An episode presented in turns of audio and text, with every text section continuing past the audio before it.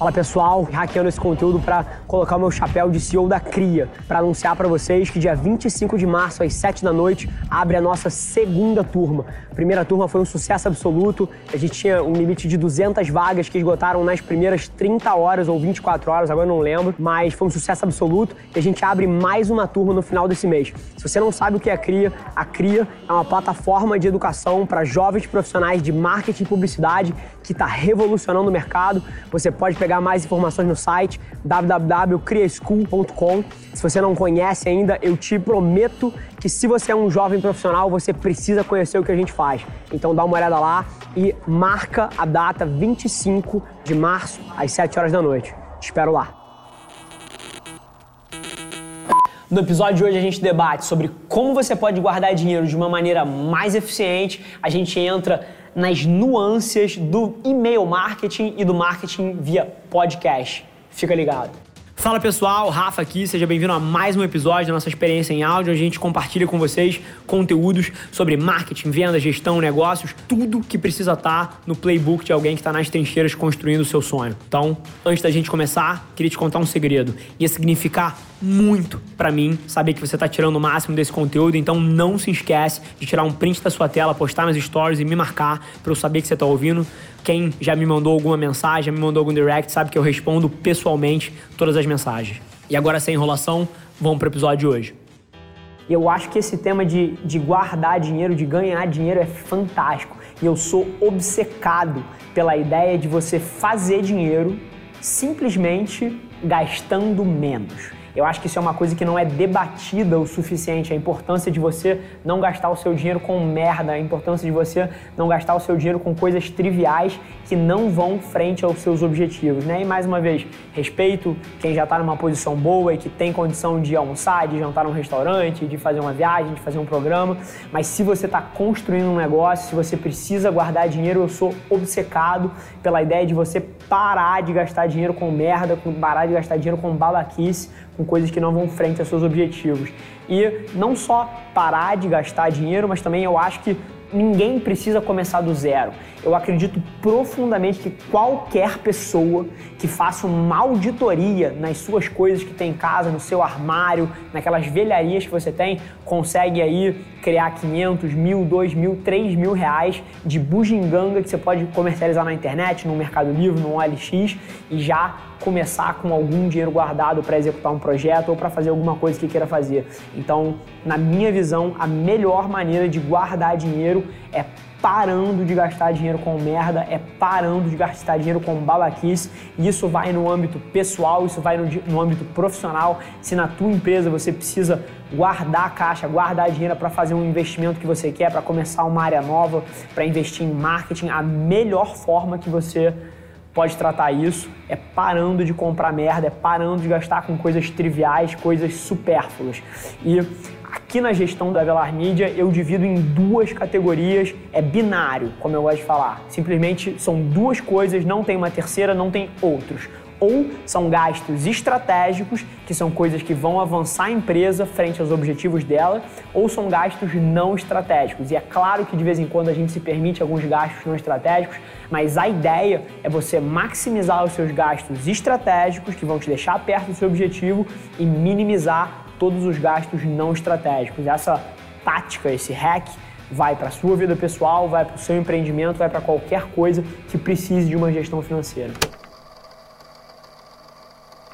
Eu acredito profundamente que se os seres humanos continuarem se comunicando por e-mail, o e-mail continua sendo uma ferramenta de publicidade, uma ferramenta de marketing interessante para os marqueteiros. Agora, tem uma aspas muito grande aí. A gente não está em 1996, quando começou a saga do e-mail, quando começou a adoção em massa do e-mail. A gente não está em 2006, 2003, onde as taxas de abertura de e-mail eram de 80% a 90% e toda newsletter, toda campanha de e-mail marketing tinha 98%, 99% de taxa de sucesso. Isso não existe mais, a gente vive em outro mundo. Se você olhar o teu Hotmail, se você olhar o teu Gmail, se você olhar seja qual for o provedor de e-mail que você tem, muito provavelmente ele hoje em dia segmenta os seus e-mails em dois ou em três categorias. Ele segmenta entre os prioritários, os e-mails que, que o algoritmo imagina que você queira ver, ele segmenta em outros promoções e várias outras categorias. Então a maioria dos e-mails estão caindo nessa segunda caixa, é mais difícil, é uma disputa por atenção toda vez que você fala de marketing, você está falando de uma curva de oferta e demanda de atenção. Os consumidores ofertam a atenção deles no tempo que eles estão olhando para aquela plataforma. Existe uma briga entre os diversos fabricantes, os diversos comercializadores para captar a atenção daquela pessoa. E o e-mail é um lugar extremamente poluído hoje em dia. Eu imagino que isso só tenda a piorar, mas se as pessoas continuarem se comunicando via e-mail, sempre vai ter um espaço para uma campanha de e-mail bem feita. E eu acho que é aí que você segmenta quem sabe fazer de quem faz de qualquer jeito. Eu acho que apesar do e-mail continuar sendo uma ferramenta super interessante para marketing, nos próximos cinco anos vai haver um, um, efeito de seleção muito grande. Eu acho que só vai sobreviver e só vai ter um espaço no teu inbox quem chegar ali te agregando valor da maneira correta. E aí você está falando de vários campos. Do lado da empresa, você tem que ser capaz de segmentar perfeitamente o, o teu público para você ser capaz de entregar conteúdos relevantes para aquela audiência. Senão você vai virar apenas mais um spam ali dentro, mais uma mensagem que não ressoa com aquela pessoa. E de das duas, uma, ou você vai ser totalmente ignorado, porque o bullshit radar das pessoas tá fantástico, as pessoas identificam imediatamente quem é que está tentando enganar elas, quem é um spam e quem de fato está agregando e quem elas aceitaram, quem elas deram permissão para que falasse com elas, de quem não faz isso. Então, eu acho que apesar do e-mail continuar sendo uma ferramenta fundamental para o marketing nos próximos cinco anos, só vai ter espaço no seu inbox quem fizer e quem fizer direito um e-mail marketing. Mais uma vez, eu tô obcecado por voz. E eu tô obcecado por voz pelo mesmo motivo que de vez em quando eu me obceco por triatlon, por crossfit, por as coisas que me que despertam paixões dentro de mim. Simplesmente eu tô obcecado por voz porque eu escuto podcasts, escuto audiobooks o tempo inteiro. Eu acho que voz e qualquer conteúdo distribuído através da mídia de áudio é um hack fantástico para quem está disputando um espaço no tempo do consumidor, para quem está disputando um pouco de atenção de algum público-alvo. E por que, que eu acho isso? Eu acho que voz é um lugar onde não existe tanta competição ainda. Então, se tem 10 pessoas fazendo, você tem nove competidores. Agora, no e-mail, onde tem um milhão de pessoas fazendo, você tem 999.999 competidores. E voz é um espaço que as pessoas ainda não atacaram ainda. E, além disso, eu acho que voz tem uma vantagem que nenhum outro meio de comunicação tem. E, mais uma vez, eu sempre gosto de destacar os meios de comunicação em três. Áudio, vídeo e palavra escrita. Palavra escrita é um meio de comunicação que exige uma dedicação e um esforço por parte do, do usuário muito grande. Ele precisa estar de fato engajado com aquilo ali para absorver alguma coisa da sua mensagem. A mensagem por vídeo, apesar dela ter uma conotação um pouco mais leve e a experiência do usuário ser um pouco mais fácil, ela também exige algum engajamento. Você pode muito bem mudar de tab, mudar de aba e escutar só o áudio do vídeo, mas perde muito do potencial. Então, o vídeo você também precisa estar olhando para aquilo. Agora, áudio, cara, todas as vezes que eu tô malhando, todas as vezes que eu tô fazendo rolo em casa, horas e horas a fio, todas as vezes que eu tô na academia, todas as vezes que eu tô no trânsito, eu tô sempre escutando um podcast, eu tô sempre escutando um audiobook. Eu acho que áudio te poupa tempo porque ele é uma mídia que pode ser consumida de forma passiva. Você pode literalmente estar tá fazendo outra coisa e ter quase todos os benefícios de um consumo ativo. Eu acho isso fantástico.